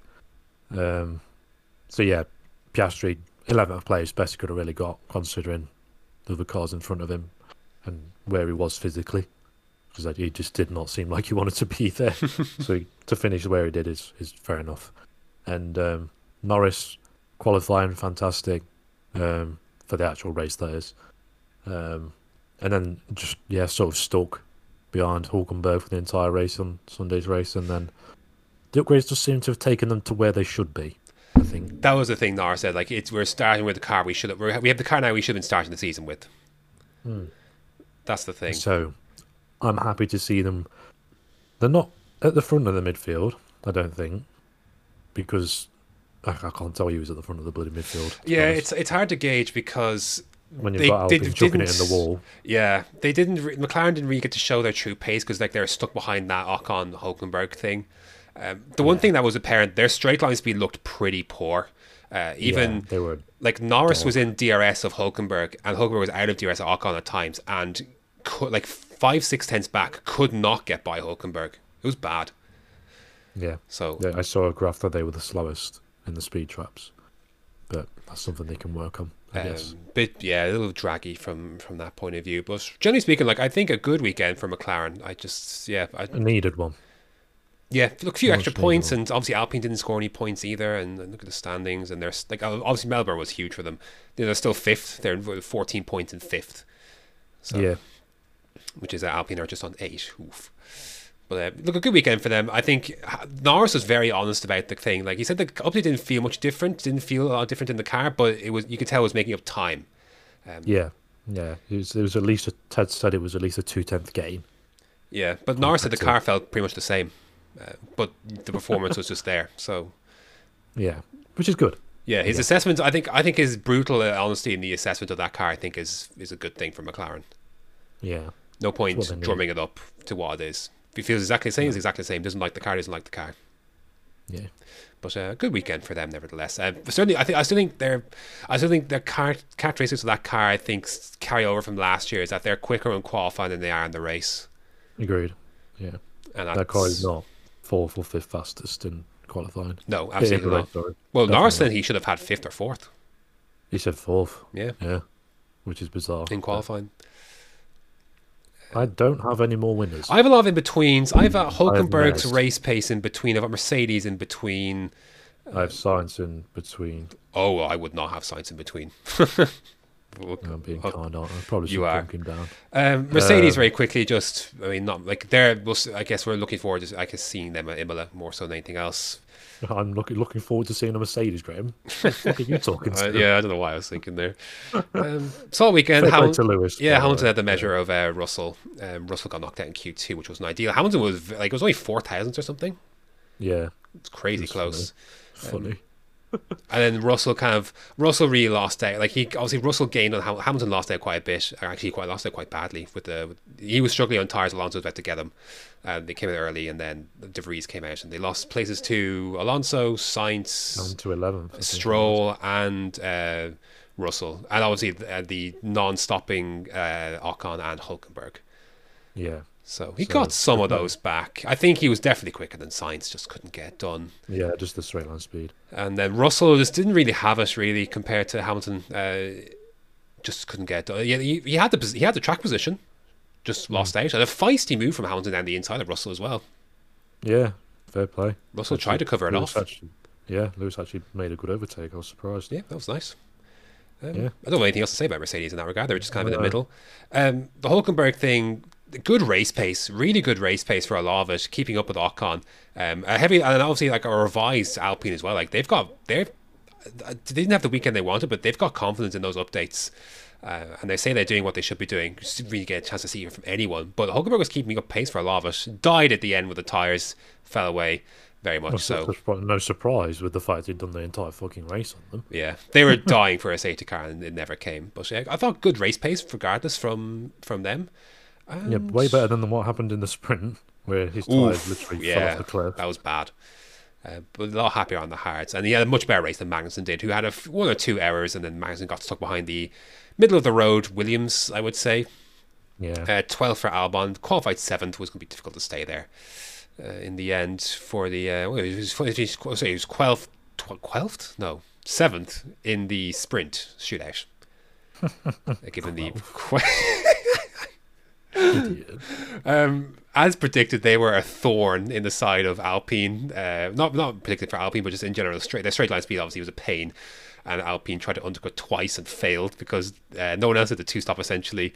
And uh, yeah, so uh, Gasly. Someone did. Well, um, yeah, different different loser.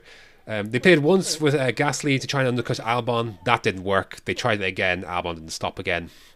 And then Gasly spent a few laps trying to go, overtake Sargent. Eventually got through.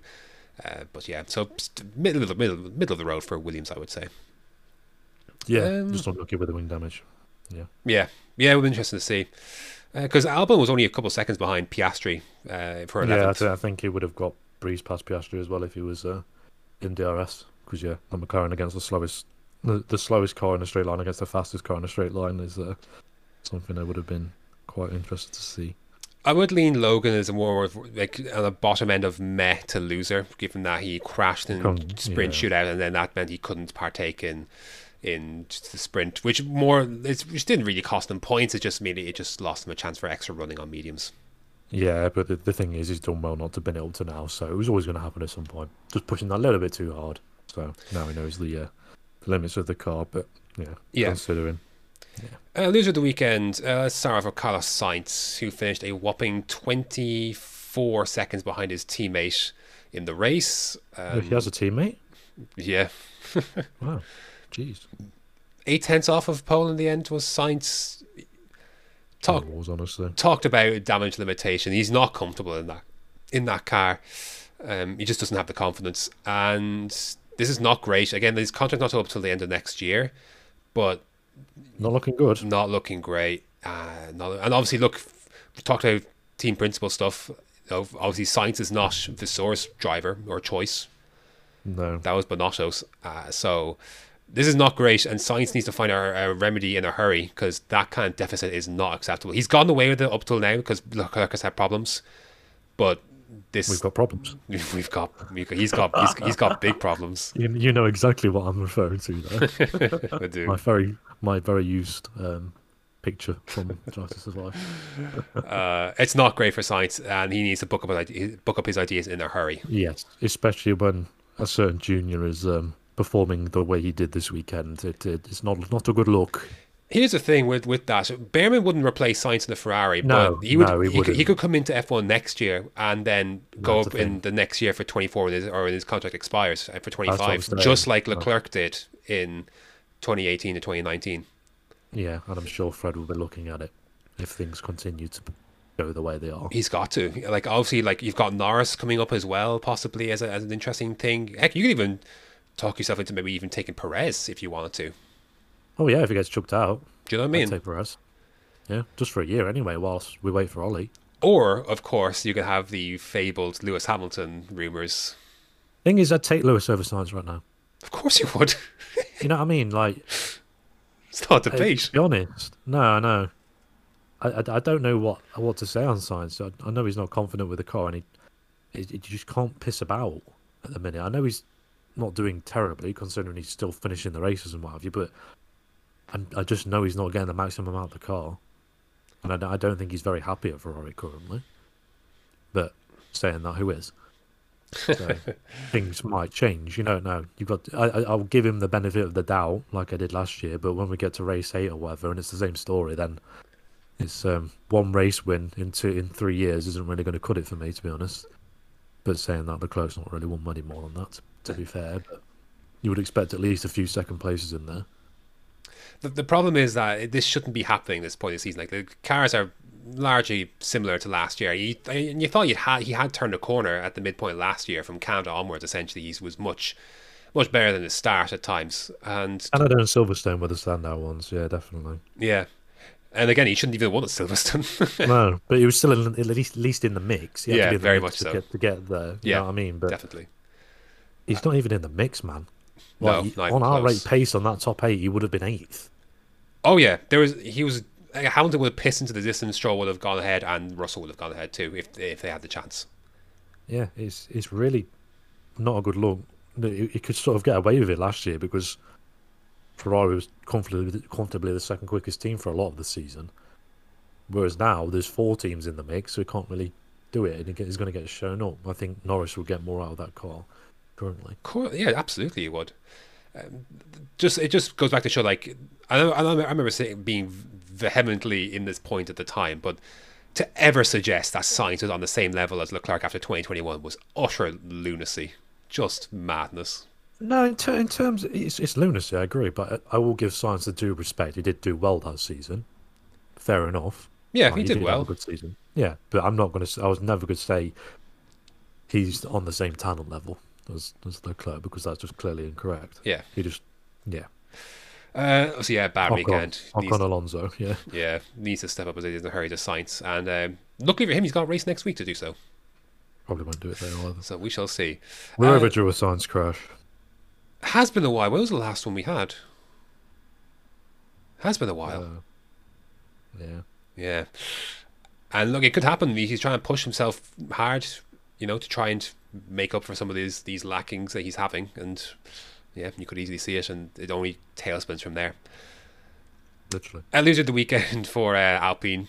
Um, promising new Hilarious. upgrades. Uh, how how did this go again? So we had Thing is, I'll, I'll cut Ocon some slack because I don't think he personally did anything wrong. He was in the mech category because he was sort of shafted by in qualifying. He was sort of held in the garage because of the potential hydraulic issue that caught fire. To was it in qualifying or was that practice? He was Uh, held back anyway. He ended up losing out. Um, yeah, Gasly was the then- one that lost out in practice and then crashed in qualifying, yeah, and then and then they- to take the pit lane start. for some reason I don't know why. I don't know if that's just the same reason as Hulkenberg to take Hulkenberg was setup changes. Yeah, whether that was the same sort of scenario. Hulkenberg's know, thing was like he mentioned that they tried something different to go in a different direction with the setup, and then ended up going back to the Australia Jeddah one, and it was obviously it was it was very clear which was better. Yeah, because obviously the one practice session sort of screwed everybody in terms of getting what they like in the car. You sort of try it and then you sort of stuck with it. To Mm-hmm. be fair, but yeah, I, I will say I will bump on himself up to meh for the fact he literally did nothing wrong himself. Actually had quite a solid race, to be fair. yeah, just the safety car didn't come out for him. Yeah, just didn't happen. So Whereas Gasly, yeah, uh, just yeah, like their their like their whole thing is like obviously they had an exhaust issue, uh, then Not Gasly crashed in qualifying, and then couldn't get anything done in the in the either race really, and then tried to undercut the Williams twice and failed. So got stuck on another one. yeah, for more laps than he would have liked, and ended up finishing 14th in the end. So yeah, not great, uh, not great for for just a wasted weekend. Like they they should have had a good points for finishing in Australia, and that went away for reasons. And then yeah, they they had. I think they're, they're I think they're happy with their updates. I think they are promising. It's just they showed absolutely nothing with them this weekend. Yeah, So we'll see how they get on in in Miami. But I, yeah, I'm pretty confident it'll be better than than P15 and P14. mm, definitely. Uh, to do Alfa Romeo. Uh, Just on a whole, I, again, It's I will bad. not throw Zhou into this. yeah, because I think Zhou sort of maximised what he could. But Bottas, man, what the fuck? And it's another. I know he had damage in Jeddah, but another. Like, what was the explanation this Three time? stops. What the? I know probably a two stop. I'll be like, right, fair enough. Tires just died. The car isn't good on tires. Fine. But the fact he had to pit three times and was just dead last. Ugh, Yeah. Bottas, man. Do, uh, do you know what I think was good? Like Alfa Romeo have certainly dropped off. Yeah, I thought the same thing. I thought in the race, like a couple more like these. Like I think we're going to get a Bottas retirement bombshell, not even a bombshell announcement No. this year. I think it's happening. I, I think Zhou's safe. That's the thing. I think Zhou is safe. I think the place is going to be. I think Bottas is going to go. And if Theo finishes top three, I think yeah, I think it's pretty much done and dusted, isn't it? Yeah. Because you, you you had I'd hedge my bets on Zhou for another year at least, and probably wait for Sainz or Norris to try and potentially lure them with the Audi sort of stuff. Is what Hmm. I'd hedge my bets with. Yeah, I think it's coming. I think. I, th- I think you're right. I think you mentioned. I don't remember what race it was. I think Bottas mentally checked out. I think it's done. I think. Doesn't seem Why? Where's that fire? Like, I just don't see that fire, a- any sort of passion or, it's giving me Kimi vibes. do you know, like, I just, I No, think mean, that's he's it. Just, he's just there for the payday. Yeah. At the end of the day, I think that's it. I and think, just to drive the car. in travel. yeah. I, I think I think he enjoys cycling more with his missus. do you know the thing? rather than- That's the thing. Like, I think he's got, I think he's got enough interest of outside of F1 now. He's got enough payday to finance whatever he wants to do, coffee wise or cycling or whatever. I just think, yeah, I just think there's more in his. I just think there's more going on outside. Like I don't know, of course, but like, I just think he, life on the outside looks better than life inside F1. And that's I'd love fine. to see him in supercars. I, I think that's the, if he's going to go to Australia, then just go in supercars. Bottas, do that. Yeah. You'll get swallowed alive. Oh, Can jeez. you imagine? uh, to be to be fair, in the race, he did sort of get absolutely plonked in the first lap. The start wasn't his fault, yeah, but like, Yeah. everything after that was not I, great.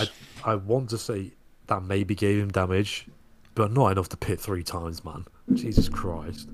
But we could be wrong. We don't know the full picture. And I didn't see the car once apart from when it got lapped or came into the pits. Yeah. Uh, it was bad. I think Alfa Romeo generally have dropped quite nastily here. They're kind of in the mix with Williams and AlphaTauri for the worst of the bunch. Seidl is a fraud. I think he might. Yeah, maybe he is. Fred's left him in so yeah. take it. oh dear. So yeah, not Uh, great. Should we move on to comfortably the worst driver of the season so far? Oh yeah, Nyck De Vries. Yeah, Yeah. not great again. Someone say Kiwi's coming for your seat. Not great. Um, what crashed in qualifying? Right, that, I can cut him some slack for that. Right, fine. One crash, fine, but to crash twice, Crashed into his teammate. nowhere, crash into his teammate, take his teammate out of the sprint, and just genuinely, gen, can't talk, generally be shit like he has been. It yeah. I say, I say that Australia wasn't his fault, but No, but it's not like it isn't like it's not as if He wasn't shown anywhere. good flashes of pace, anyways. I mean, everybody's been impressed by his talking, but I've literally seen nothing on track where I've been like, wow, okay. Yeah. You're a, you're a quality Formula E driver. you know what I mean? I, I just think Weck is calling De Vries, unfortunately. Think that's that's your limit. Or back to Formula E. Yeah, I, I, I just think it, it just doesn't. I think he's sinking, and it's um not going to work out, unfortunately. I know it's early and it's time to turn it around, but I'm not. I've not, not- I'm not liked what I've seen, and I think he has reason to be pretty worried. Yeah, I think we've been a bit hasty with the uh all the pro. Well, not necessarily us because we were very sort of. We were, standoffish. yeah, we were on the fence with this. 'cause, like, it's like, like either it could work, it it's could like either work. he's amazing and, and he like team because teams love him. Like teams have loved him. Like there, there was literally nothing to lose, shall we say, in doing this. It could have worked or, it, or it's doing it panning out like it has now, but it's just a little bizarre that it's gone this badly. Yeah, But yeah, we'll cut him some slack. He is only four races into his career, but if it's like this for the rest of the season, and oh boy, oh dear, dear, dear. yeah, not not great. Um, that- I don't have anything else really from this from this race. No, that that was race ratings, sprint race, and a Ah, jeez. Um, Yeah, it's- five for it's- both. it's a solid three for both from me. Yeah. five. Also, the um, the stewards, bravo for a absolute farce that was the Yuki Tsunoda stuff in the sprint. Why the fact he was allowed to go out the garage, uh, go out the pit lane, and then carry on round, and we had to wait an entire two fucking laps instead of him being told that he's got to pull over, is fucking bizarre to me. yeah, he should have uh, pulled off at the end of turn turn two and just be done with that. It's one of the Yeah, better at places you can pull off three, into. You know, turn three and four. There's literally full on car parks you can stand. Oh no, it was it was very clear after coming out of the pits that he was it was, it was fucked. crabbing. Yeah. So And then, yeah, they, they were just very slow this weekend. Very, very slow on recovering cars. I know it's difficult, but jeez. I'm not going to they fault were them for that. Baku is a nightmare for it. It is, but it took nearly 30 seconds to call a safety car for De Vries, for God's sake. To be fair, it was I. To be fair, it wasn't clear that he had straight clipped. away. I don't know if it was clear he had clipped the barrier. The tire wasn't that arseways that you could see. Oh, he's messed I, his I, thought I saw it straight away. It was uh, literally on the piss. I'm not sure. Oh, well. But, I, yeah. I don't think they did too badly. There are tracks where, like at Silverstone, for example, where it's a lot slower. The best the best stewards in the world. Yeah, best marshals. You mean? That's the ones. Uh, yeah, I've nothing else to add on Baku. It was disappointing. Give the second year in a row, really. yeah, really not great for everyone on a, on a whole. But Anyway, um, shall we move on then to um, F2? Formula 2. Very quickly. Not much to say. Like, mm, There's literally nothing to say. The- one yeah, one flashpoint really on the sprint race was the flipping Roy Nissany, man. Absolute oh, crashes. Man, my favorite two drivers in F2 are Dennis Hauger and Victor Martins. It was painful to watch them crash into each other in Australia. The thing is, Dennis did it all on his own. They did, were running one and two. Do you want to blame Pirelli? Can, you, can we blame Pirelli for this shit? No, because everybody else managed to escape. Yeah, because they just- were- just because went they- too deep. Yeah, I think they escaped because they had to. They were breaking behind and they could adjust. Bearman, Bearman and Vesti managed it. They were literally at the incident as it was happening. Like, it, I, I just want to say everybody just went that little bit too deep. They should have known they're on cold tires and they're driving on fucking Pirellis for God's sake. Yeah. You know what I mean? In fact, Doohan needs to fucking sort himself out. Jesus Christ, man. Yeah, another bad What is going on with him? What is going on? Like, where is he in the standings after this? He is 13th. He's not a, he's scoreless this weekend as well. He scored four points in the last uh, four races, like sprint and feature. I want I want to say some of it is down to It's gotta virtuosity, be, but gotta be virtuosi related. yeah, Doesn't make sense. He has been tapped around in a couple of races. I'll give him that, but it's just absolute shambles um, in terms of that regard. Fantastic performance from Bearman. Probably one of the best I've seen in terms of domination, especially in qualifying. I was absolutely baffled. Yeah, that was one, that was one of the better F2 laps I think in context I've seen in a while.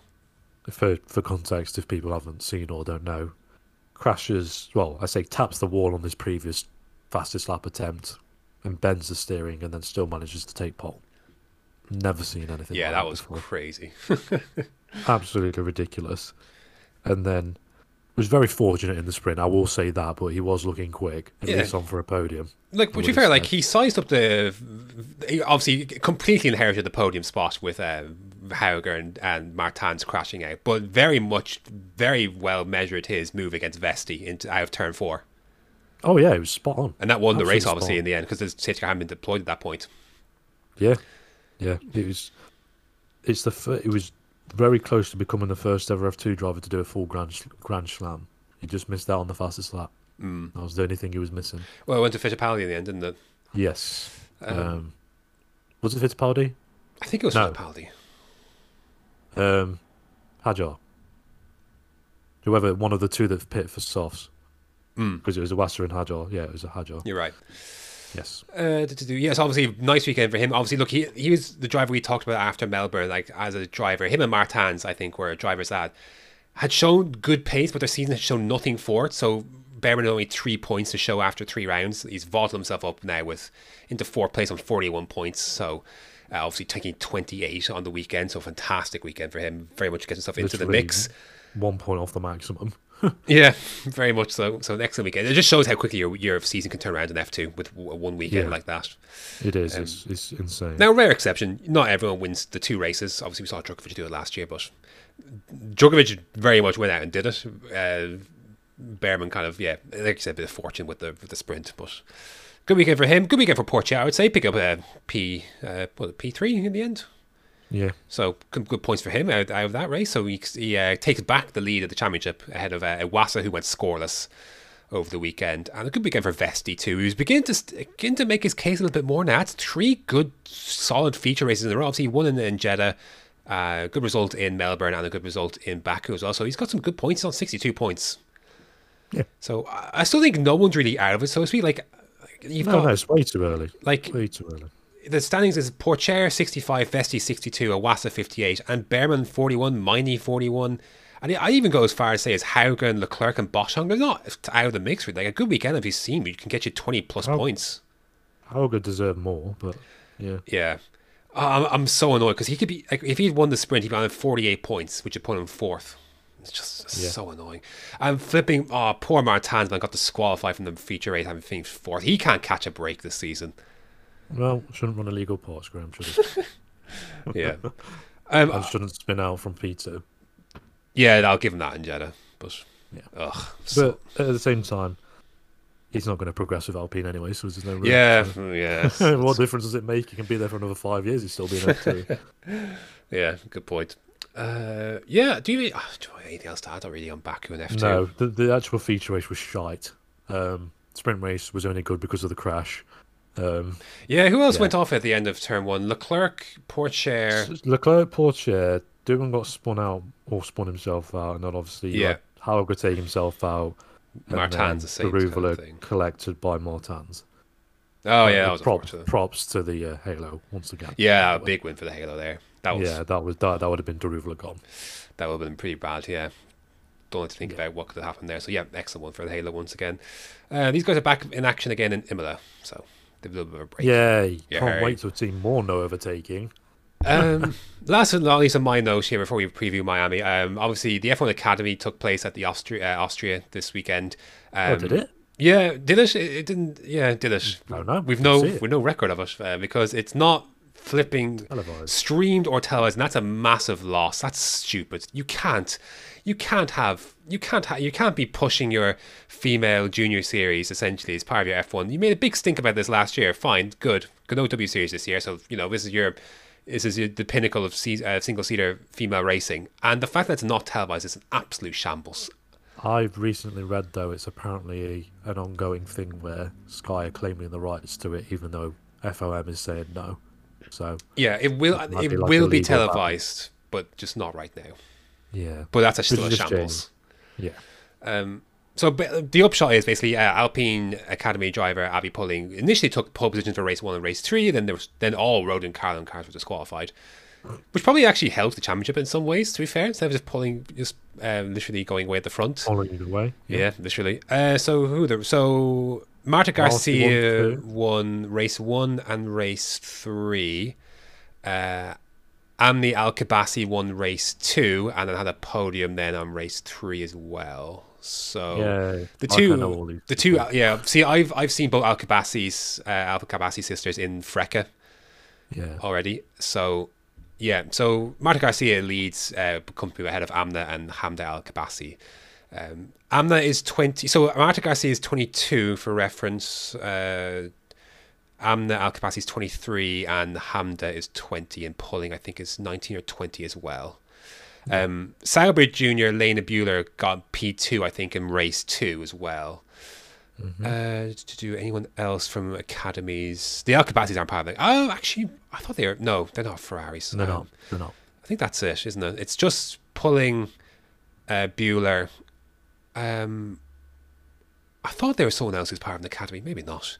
Anyway, Uh, the only other person was Sophia, but she's not in that. yeah. Uh, f- I've got a fun trivia thing. So I was looking into the Al Qubaisis. I wanted to see. I wanted to check. Uh, I want to check some of their racing history and um, which of the, I, I want to check if actually the Al Qubaisi were twins. I want to see which one was older or not. Came across uh, their father, Khaled Al Qubaisi, who's got background racing himself in a history in racing himself.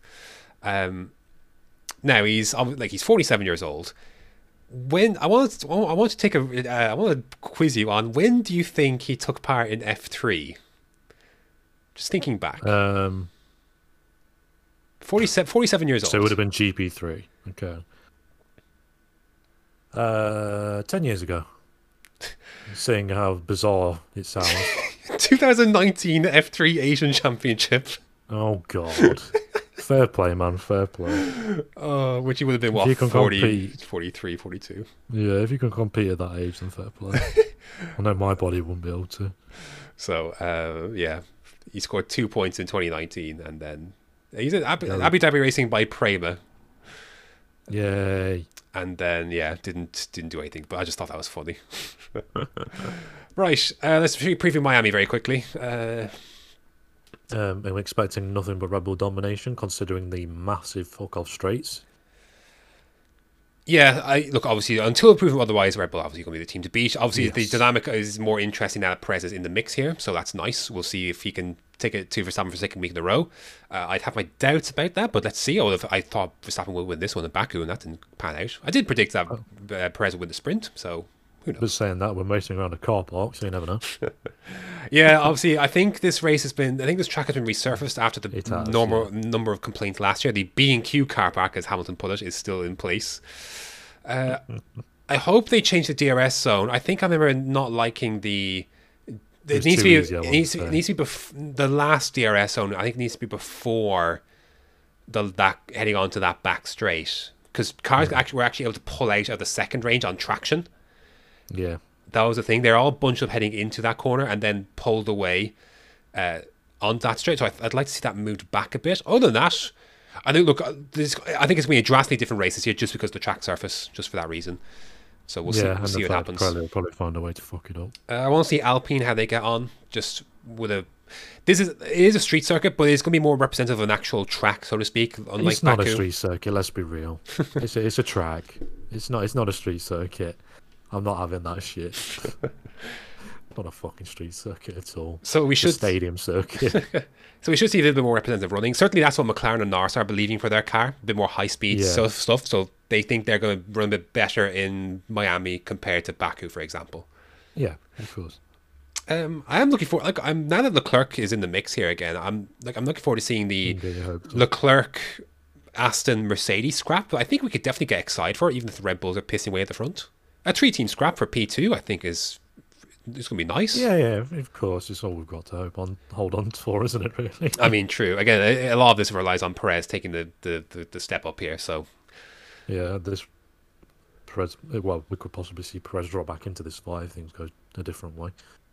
possibly, yeah. It should be um, interesting, but yeah, very boring at the same time. what else are you looking forward to when it comes to Miami? Anything particular looking looking to see? Um, how Alpine cock everything up again. To be honest, uh, in all seriousness, whether what who's going to get stuck behind the Williams because there's going to be someone, and it's always going to be a train behind them. Yeah. Considering the straights and stuff, I do. I just see it being a very uh, Williams style track. Um, d- d- to be honest, there isn't much because it's sort of that in. We've just had the big upgrades. This race just gone, so it's sort of that in between point where we're going to sort of see the pecking order reset itself again. A little, and then it's going to reset one or two races yeah, later, Imola, yeah. and then Spain probably as well. So I, I'm more interested to see where Ferrari actually are, because I don't think Baku was representative really, because I think Aston are still in front of them. But because yeah, the, the, it's, a lot of it is going to depend on Pirelli. Let's be real. uh, yeah, I'm I'm stuck at what to say for it to be honest, because there's there's so many teams that I'm just not I don't care about. i.e. Alfa Romeo, um, Yeah. which is painful, and obviously I don't care about De Vries. I, I just don't care about Alpine. It's tough for Alfa Romeo because like this time last year, Bottas qualified ahead of both Mercedes, I believe. yeah, yeah, he did, and then sort of booked himself down the last corner Oh yeah, that's right. the actual race and sort of gave it away. Both of them went through. Uh, I want to see. I want to see AlphaTauri. I want to see this little resurgence. See if it continues. See if Sonoda can. you Uh, mean Yuki Tsunoda? yeah, if Sonoda's resurgence, so, so to speak. But yeah, we'll see how they got on. Uh, Haas, yeah, was kind We of didn't even mention Magnussen the entire. Mag- yeah, I mean, there wasn't to Oh, say well. Magnussen, really, to be fair. It was the slower of the two. Uh, I, I want to see Alpine, I want to see McLaren. I want to see what those two do on a more conventional track with their up with their upgrade. So we'll see how that gets on. Again, like, like you said, like there's a definitely a best of the midfield to be established. Yeah, because there's, some there's been either an incident or one team's not quite there with their car yet or something. It's just not quite sort of panned out. But you can definitely rule out Williams and Alfa Romeo from that, and AlphaTauri from that. I think. Definitely. So yeah, I want to see where where the pace lies between McLaren and Alpine. I want to see Sainz how he bounces back, and Russell to an extent. Well, not the best of weekends for Russell. Sorry, did you just say bounces back? It's going into a bouncing into a fucking wall. Yeah, Uh, Sainz or Russell? Sainz. both.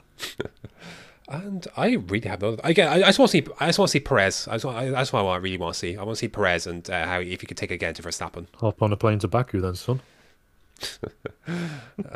Probably leaving by this stage, to be fair. Yeah, probably. Um, Probably would have gone. Yeah, I mean it's quick. It's a quick turnaround and a fair distance of travel. And there's I don't know how the time difference is between there and then. It's, it's, imagine having a race in Baku, Eastern Europe, and then flying to fucking Miami. It's a big turnaround, actually. Yeah, and then coming back to Europe and then going back to Canada again. What's it? It's what? It's what? It's three hours, is it? Between uh, UK, Ireland, and Azerbaijan. Is it three or five? Seven hours, Graham. Is it? It's not seven hours. On a plane, it's seven hours. Yeah, yeah, yeah. But like the time difference, like Oh yeah, no, three hours. Yeah, yeah Three hours. sorry. And I Yeah, I know was like. Florida is five behind, so it is a- Yeah, so they've got an eight-hour time difference to sort of sort themselves out with, and a that's tough. That's that's that's a that's an You as well just go straight to Miami now, which I'm sure You have of them are to. going to do. You've got to. Yeah, You've got to try and get your clock sorted, somewhat. yeah. I I couldn't do it. I couldn't do that. Yeah, it's going to be tough. Uh, right, I, we sound like we've got not got a lot to say about this. To be fair, so let's uh, let's move on to predictions. Uh, Max, Perez, Alonso, Charles, George. Uh, I will say, yeah, I'll say for Verstappen, Perez. Yeah, I'm, I just, re- just-. I'm just yeah. So I'm thinking of this resurfacing thing. Um, I because yeah, because you could get a situation where, you know, I think it'll be in front, but then it'll be a similar situation to today, whereas um, Alonso might have more opportunity to get past this time, though. I'll say Leclerc and I'll say Alonso very close behind him, and then I'll say Hamilton in fifth. Okay. Um, but there we go. us counting in. Uh, and no, no Sainz, no Stroll. No Russell. Oh, Stroll goes to thing is- time, so I'm going to lose my shit. Oh man, yeah, that's got that's got to happen at some stage. I'm sure. It's going to happen, isn't it? That's the thing. It's it's conceivable Sainz could go the entire year without a podium. Yay! That could if Norris gets a podium, or an Alpine gets a podium before Sainz. I'm going to. Oh, To be fair, this I think this is Oh. one of the rare weekends we had all four teams all finish in the top. Like no problem happened for any of them in the race. You're not going to get that ever. Like there's- one usually drops out, and then on the matter weekends, three or four. yeah. But like literally, like your bottom two points, it was literally just for uh, Norris and uh, Sonoda. Mm. Uh, to, to do, yeah, it's see, I rate Hamilton higher than Russell at the moment. I just that's why I have I lead Hamilton with Russell. Yeah. I, I think Russell's had the better start to the season, to be fair. Are you sure? I think Hamilton's uh, Hamilton is forty eight points to Russell's twenty eight. Right, you're looking at. You're doing an Ocon and Alonso there. I'm I'm yeah. For, remind me on context for these. I've forgotten some already. Au- Australia. Oh, Australia. Russell, you, you've got to sort of chuck Australia in there. Russell would have been ahead. So give give him what fifteen had, points. Has out qualified in 3 0 before this weekend. Yeah, so you sort of give him a little bit of slack. Yeah, that's fair. I'd forgotten. See, because it was so long ago, I'd That forgotten padder. Australia. Fucking stat padder. Uh, dear. Right, I think that's going to do. it. Esteban Ocon's better than Lando. Uh, oh, I'll give you a quick IndyCar prediction before we wrap up. Quick car prediction. Considering Romain Grosjean's on pole, I'm going to go with Romain Grosjean because it's about fucking time it happened. It is. It would be overdue. Um, Yeah. I've not even looked at the Griffin IndyCar. I actually didn't realize it was So you've got, I think it's Grosjean, Palou, top two. So, and then Pato third. Ooh, give me a cheeky pato. It wouldn't surprise me, which would also be long overdue considering he had a terrible weekend last weekend and then was second and second and probably should have won at least one of those races to start off with. Yeah, give me give me pato on that one. Yeah, I'll go Grosjean. Uh, right, I'll just quickly check if anything's coming through because we, we record this not too long after the race itself. But You saw um, just the. Uh, Oh, yeah, the pit lane stuff. I guess we should mention that. Um, now, they are allowed in the pit lane there at the last lap, and the last lap had started. Yeah. They should have been aware aware that, and like, it, look, they knew, like everyone knew that Uh, Hulkenberg and Ocon had to pit still. Yeah. So that was that was poor on that end. But they are allowed to be there at the last lap. Hmm. So yeah, of course they are. They just, it was just bizarre. yeah, it was just a weird one. But yeah, that was. I'm sure that'll be tightened up. Yeah. Swept Um, under the carpet. Verstappen says a Red Bull needs to review pit stop call, which cost him the win. Wow. which I guess yeah maybe he's caught on. um, oh, interesting. Alonso said Alonso uh, he said Aston Shocker um, only one second slower than Ferrari perfection. I don't think he's wrong. No. That doesn't bode well.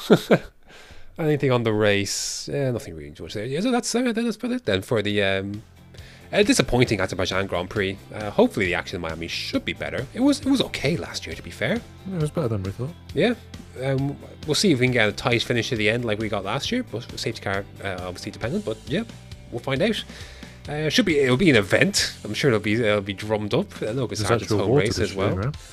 Water this year. Oh, brilliant. Have Um, you seen it on Instagram? no, I haven't seen it.